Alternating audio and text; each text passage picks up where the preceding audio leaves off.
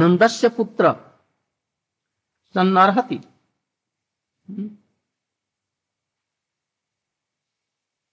आप कौन हैं? आप नंद के पुत्र हैं। नंद बाबा यशोदा जी बड़ी धार्मिक है, वो तो दूसरों का दुख देते ही द्रवित हो जाती है, तो आपको पुत्र का, उनके पुत्र होने का भी अधिकार आपको नहीं है, जैसा आप कह रहे हैं।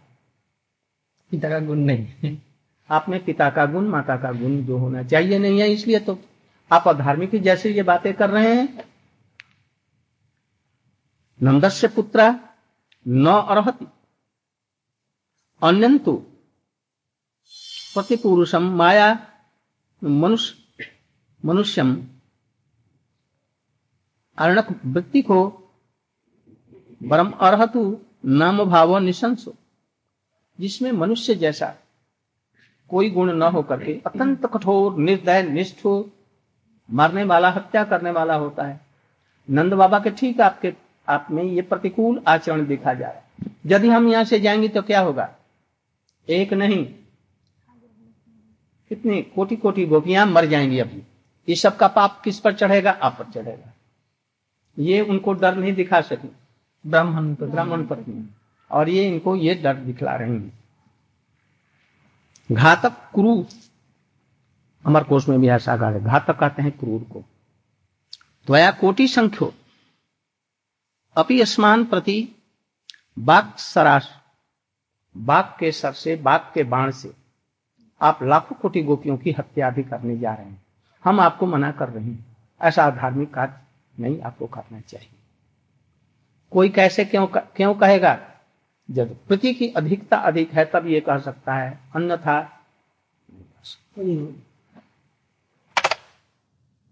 अतएव जैसे बहेलिया बाण के द्वारा हिरणियों को संहार कर देता है, यथा धुनैव शरीराणि परित्यज्य जमपुरम सर्वा एव वयम जाम न तो तदुपदिष्ठम गोष्ठम। हम तो कभी भी घर में नहीं जाएंगे, हम बल्कि जाएंगे कहाँ? हम तो शतकोटि जितनी स्त्रियां हैं गोपियां हैं आपके वध करने के बाद में हम सभी जमपुर में जाएंगे। उस घर में जहाँ आग लगी हुई है उस घर में हम नहीं जाएंगे, क्योंकि आप ही हमको मार डालेंगे, हम चली जाएंगे जमपुर में। न तो तद उपस्थित, आपने कहा जो गोष्ठ में लौट जाओ, हम गोष्ठ में लौटने वाली नहीं है, कभी कदापि नहीं लौट सकती। परंतु सठ गोप, और तुम शतकोटि गोपियों के वध का पापी होगा यदि हम गृहित्वा स्वयं में वो गोष्ठम जाती, और तुम ही गोष्ठ ले गोष्ठ में जाओ। इतने लाखों कोटि गोपियों को मारने का पाप लेकर के तुम गोष्ठ में लौट जाओ, हम नहीं जाएंगे। स्त्री बधानो चेत जिघृष तरहि सर्व विषयांग तत्वातोपाद मूलम भक्त्या सेवी वती स्मान भजस्व। स्त्री बधान बधा न चेत जिघृष, यदि तुम स्त्री वध से यदि पीड़ित नहीं होते तो ये सब करना पड़ेगा, स्त्री का वध करना। और यदि तुम उसे लज्जा करते हो, घृणा है जैसे नहीं स्त्रियों को नहीं मारना चाहिए, तब तरही सर्व विषयान तक, तो हम सब विषयों को छोड़ करके आए, अब सब विषय को छोड़ दीजिए। जैसे हम ये जथा माम पर हमने जैसे सब कुछ छोड़ दिया, अभी सब कुछ छोड़ करके भक्त्या भजस्व, जैसे हम भक्त के रूप में हैं तो आपको भगवान के रूप में वैसे ही भजना चाहिए। तो पाद बूलम भक्त्या भक्ता सेवितस स्मान भजस, हम जैसे कर रहे हैं वैसे आप भी हमारा भजन कीजिए। भजन का मतलब क्या? जिस भावना से हम आपके पास हैं उसी भावना से हमारी मनोकामना का पूर्ण करना ही आपके लिए उचित है। अत्र अन्य विषयानी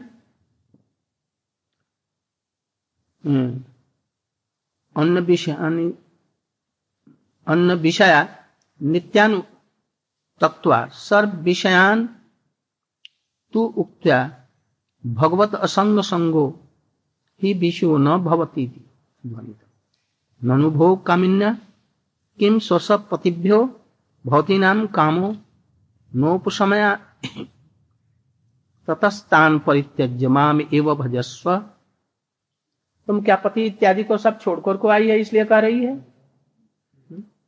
इधर कह रही है इसे हमारा भजन कीजिए। तत्राहु तब गोपियां दुरवग्रह दुराग्रही हठता छोड़ो, अवग्रहो वृष्टि प्रतिबंधे इति पाणिनि व्याकरण का।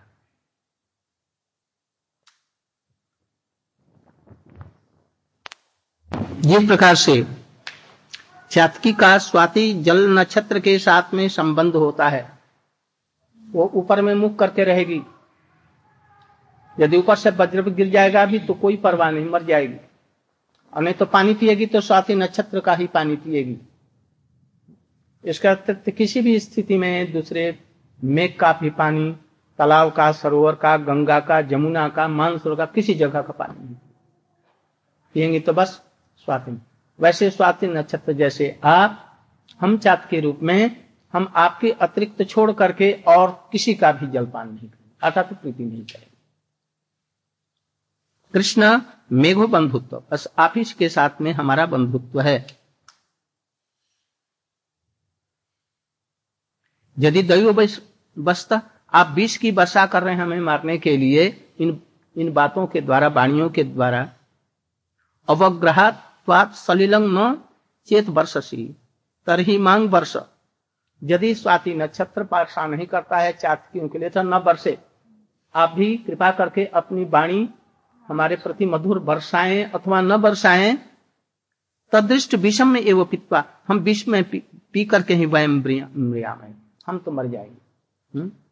न तो निकट स्थानानां, निकट के स्थान में हरादिनी इत्यादि का पानी नहीं पिएंगे, अर्थात पति इत्यादि के पास में हम नहीं जाएंगे। अतोस्मान मात त्यज, इसलिए आप हमको मत छोड़िए। यथात्मान कृतज्ञत्वं दधासी इति भाव, आप अकृतज्ञ मत होए। ननुच सत्यम, चातक मेघ के बिना दूसरी जगह का पानी नहीं पीता, यह बात ठीक है। भले ही वो चातकी मर जाए। जीवंतु या मृयताम, वो मेघस्य न कोपी हानि, मेघ की क्या हानि है? यदि चातक, लाख चातक मर जाए या जीवित रहे तो उससे मेघ का क्या बनता बिगड़ता है, वो तो अपनी रीति से चलेगा। वैसे हम भी अपनी रीति से चलेंगे यदि ऐसा आप कहते हैं तो। चेत सत्यम नत्वम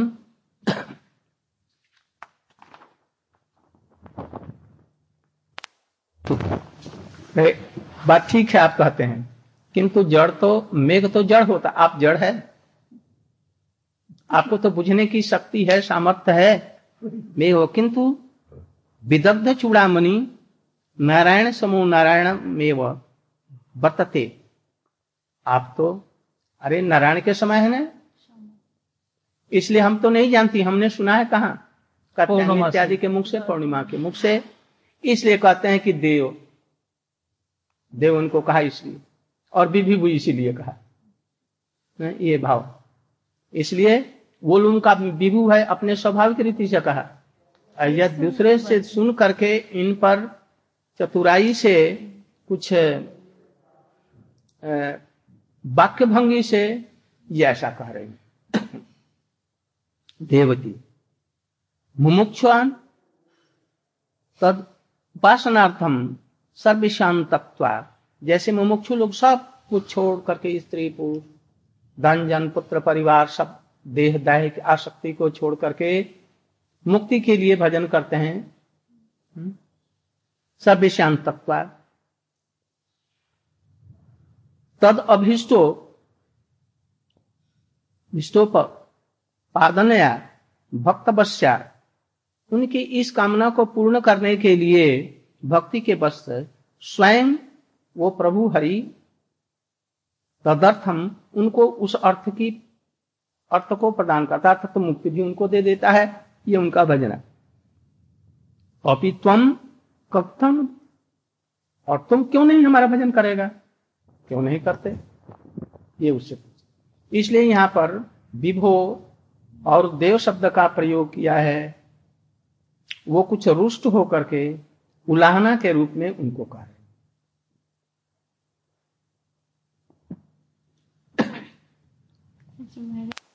तो फल बेचने के लिए जाती, ब्रज से आती, उन गोप गोपियों की बातें, कृष्ण की बातें जा करके इन लोगों से भी फल बेचने के लिए जाती इनके पास में, तो वो सब बातें की चर्चा होती। वो सब ऐसी होती हैं कि यहाँ की बात वहां, वहां की बात चारों तरफ में वो बतलाती। स्त्रियां कभी भी चुप नहीं बैठेंगी, कभी नहीं चुप बैठे। जब दो जगह रहेंगे, एक जगह हम मिलेंगी तो जरूर बातचीत होगी, और बात में उस घर में क्या हुआ, इस घर में क्या हुआ, इस घर में क्या हुआ, पति क्या कर रहा है, उनका पुत्र क्या कर रहा है, ये सब बातें जरूर होंगी ही। इसलिए उनको पता लग गया ये कृष्ण ऐसे हैं, गोपियां ऐसी हैं, उनके प्रति ऐसा भाव है। इसलिए थोड़ा थोड़ा सा लोग पूर्व राग के रूप में हुआ, किंतु अभी बहुत कुछ अभी इनमें कमी है, इसलिए कृष्ण ने उस समय उनको नहीं दिया। जन्मांतर में यदि इनका भाव यदि जिनका इनमें से पुष्ट होगा, वो जोग माया के द्वारा वहां पर जन्म लेकर के, फिर वहां पर गोपी गर्भ से जन्म लेकर के भाव की सिद्धि होने पर। अच्छा, गर्गाचार्य जैसे हैं, शांडिल्य ऋषि हैं, नारद ऋषि हैं, पूर्णिमा जी हैं, नंदी मुखी हैं, ये सब लोग उनके घरों में आते जाते हैं और सब समय उनका संपर्क होता है। इसलिए जिस घर में धार्मिक लोग होते हैं, उनके बच्चे भी धार्मिक होते हैं, और सुनते सुनते सुनते ये सब बातें भी याद आ जाती। कुछ याद करने की जरूरत नहीं होती वेद की। जैसे हम लोग जब मठ में आए तभी से सुना, ओम वैष्णव परमं पदम सदा पश्यन्ति सूर्या देवी चक्षुराततम। ये अपने आप सर्वधर्मान प्रत्यज्यमामि, ये अब याद करने की जरूरत नहीं रही, सब समय होती रही। गोपत्नी ने जान लो तार पुतनी देर कस्ते ना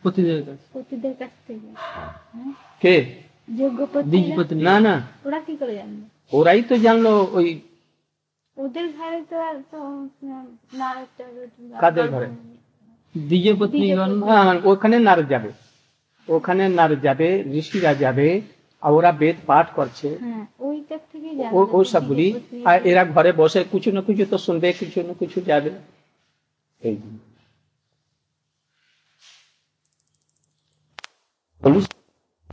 तुम हमारे देवता हैं ब्रज के,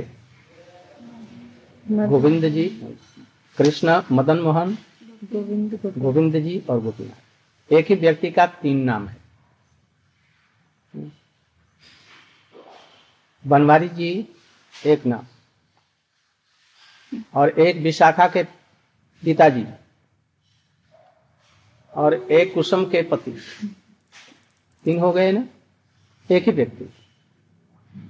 ऐसे कृष्ण एक ही हैं। जब वो अपने रूप से, गुणों से, अपने भावों से लोगों के चित्त को आकर्षण करते हैं, कृष्ण धातु, कृष्ण माने आकर्षण, न माने होता है आनंद, आकर्षण करके आनंद देते हैं, संबंध स्थापन कर लेते हैं, तो इनको कहते हैं कृष्ण अथवा मदन मोहन, मोहन करते हैं। किसी प्रकार से किसी के चित्त के आकृष्ट करने से संबंध होता है, ऐसे संबंध नहीं होगा तो कृष्ण अपने गुणों से ऐसा आकर्षण कर लेते हैं, ये जीवों के चित्त को चुरा लेते हैं, हरण कर लेते हैं, ये मदन मोहन। अभी चित्त चुराया है, किंतु जब चित्त चुराने के बाद में उनकी सेवा आरंभ हो जाएगी, तब उनको कहते हैं मदन गोविंद। जैसे वृंदावन में कृष्ण के बांसुरी बजाने पर कोटि कोटि गोपियां अलक्षित रूप में एक दूसरे से और वहां पर उपस्थित हुई, रास हुआ। रास माने क्या? सबसे श्रेष्ठ कृष्ण की लीला ये रास लीला था, जिसमें सभी प्रेम की जितनी भी लीलाएं हैं सब उसमें अंतर्भुक्त है, उसी के अंदर में है।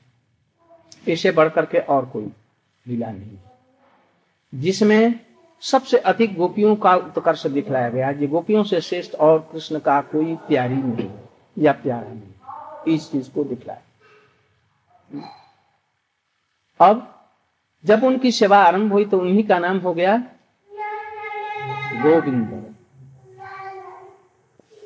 और सेवा करने से कृष्ण का भी प्रेम इनको मिला, इनका भी प्रेम उन पर बढ़ा। जब प्रेम की अंतिम परिसमाप्ति एकदम अंतिम सीमा तक पहुंचा तो ये गोपीनाथ हो जाते, गोपियों के प्राण प्रिय तक हो जाते। इनका नाम तब होता है गोपीनाथ। गदाधर जी राधा है स्वयं, ये गदाधर जी कौन है? स्वयं राधिका जी हैं। तो महाप्रभु जो राधिका भाव लेकर के आए तो फिर ये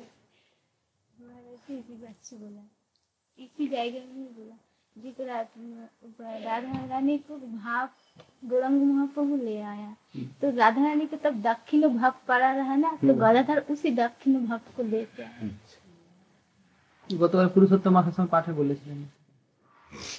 आया समझ में नहीं ना क्या क्या कि महाप्रभु राधा का भाव लेकर आए थे, फिर गदाधर पंडित क्यों आए राधा के रूप में? हाँ, ये तो कहा ना, अभी बतलाया। दक्षिण राधा जी प्रेम की अंतिम सीमा तक है, कभी कभी मान करती हैं और कृष्ण उनको मनाते हैं, तो इसको कहते हैं बाम्य भाव।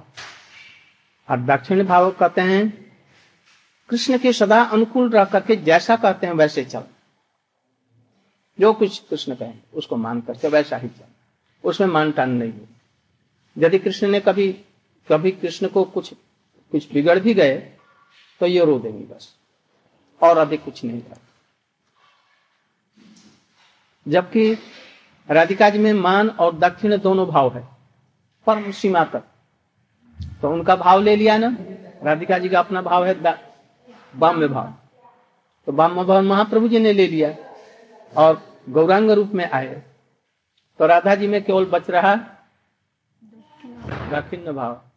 इसलिए गदाधर जी न तो बिगड़ते हैं, न मान करते हैं, न कुछ करते हैं, किंतु है राधा जी है उनमें मान सब, प्रेम की अंतिम सीमा तक है, किंतु प्रकाश नहीं कर रहे। ये गदाधर पंडित जी क्यों नहीं प्रकाश करते? इसलिए नहीं प्रकाश करते बाम भाव को, कृष्ण की परीक्षा ले रहे हैं। इन्होंने हमारा भाव हमसे उधार लेकर के नहीं, लेकर के मंगनी मांगा है और ले आए। अब देखते कि हमारे भाव का व्यवहार ठीक से कर रहे हैं कि नहीं, ये वाच कर रहे हैं, उसको देख रहे हैं जैसे कहीं गड़बड़ ना करे। यदि गड़बड़ करेंगे ना, जैसे कि बरहा पीड़म श्लोक उच्चारण किया महाप्रभु घर में, तो उनमें कुछ गड़बड़ी हुई, भाव ऐसा नहीं आया, तो भीतर से रोते हुए बरहा पीड़म ऐसे मधुर भाव से उच्चारण किया। जी महाप्रभु ने कहा जी घर में कौन है, कौन रो रहा है और कौन उच्चारण कर रहा है, अर्थात तो उनमें कमी हो गई उस भाव, क्यों कभी भाव प्रकाश वो नहीं करना चाहते थे। राय रमानंद से मिलने के बाद में वो भाव प्रकाश करना था, इसलिए प्रारंभ में कैसे करें, तो उनकी त्रुटि इनसे देखा नहीं गया, इसलिए उन्होंने इस भाव को प्रकाश किया। जैसे नाम सुना है बैजू बावरा, तानसेन बीजू तानसेन और बैजू बावरा, ये दोनों शिष्य हैं, इनके गुरु हैं कौन? हरिदास, हरिदास वृंदावन वाले हरिदास। इतना सुंदर गाते थे सब लोग, जब इन्हीं दोनों को इतना बड़ा ऊंचा समझते हैं तो और किसी बात। बैजू बावरा तानसेन से बहुत अधिक श्रेष्ठ था। एक समय की बात है, बैजू बावरा इनके पास में आए और कीर्तन करना लगा दिल्ली की गलियों में।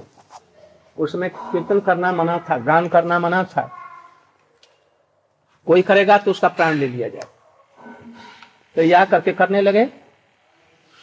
तो लोगों ने निषेध किया, निषेध किस लिए? तो यदि आपको तानसेन हरा देगा तो आपका प्राण ले लेगा। तो अच्छा उसे आने दो। तो बादशाह ने इनको दरबार में बुलाया जहां पर तानसेन भी था।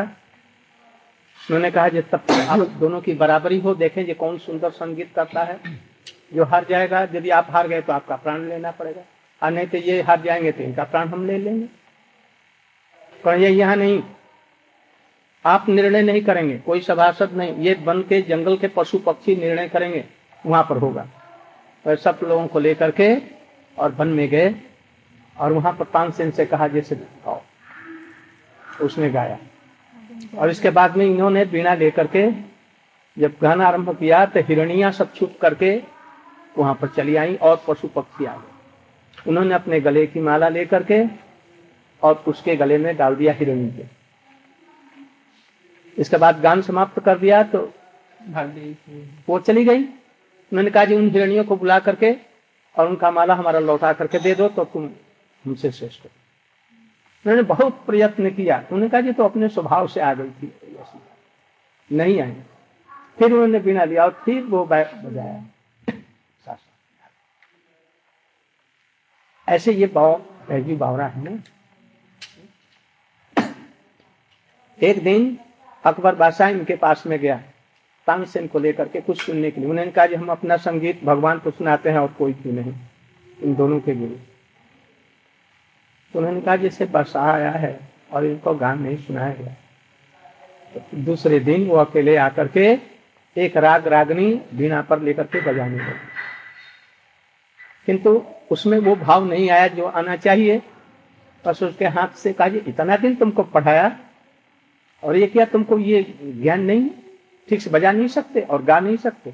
बस बिना लेकर के और सब ऐसा सुंदर गान किया जो वर्षा हो, जिसको मल्लार राग कहते हैं।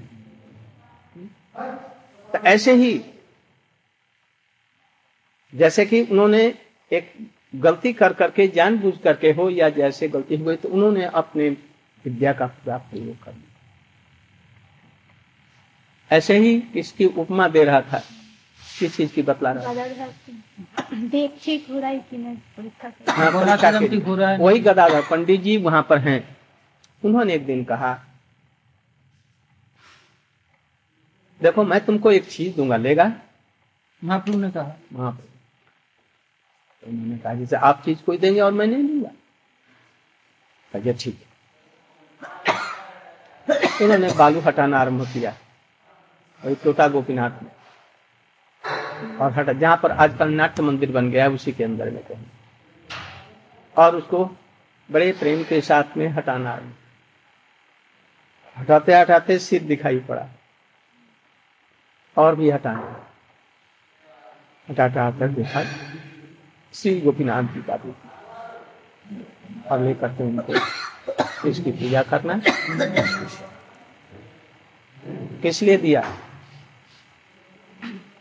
महाप्रभु को बहुत सी लीला करनी है, उनको वृंदावन जाना है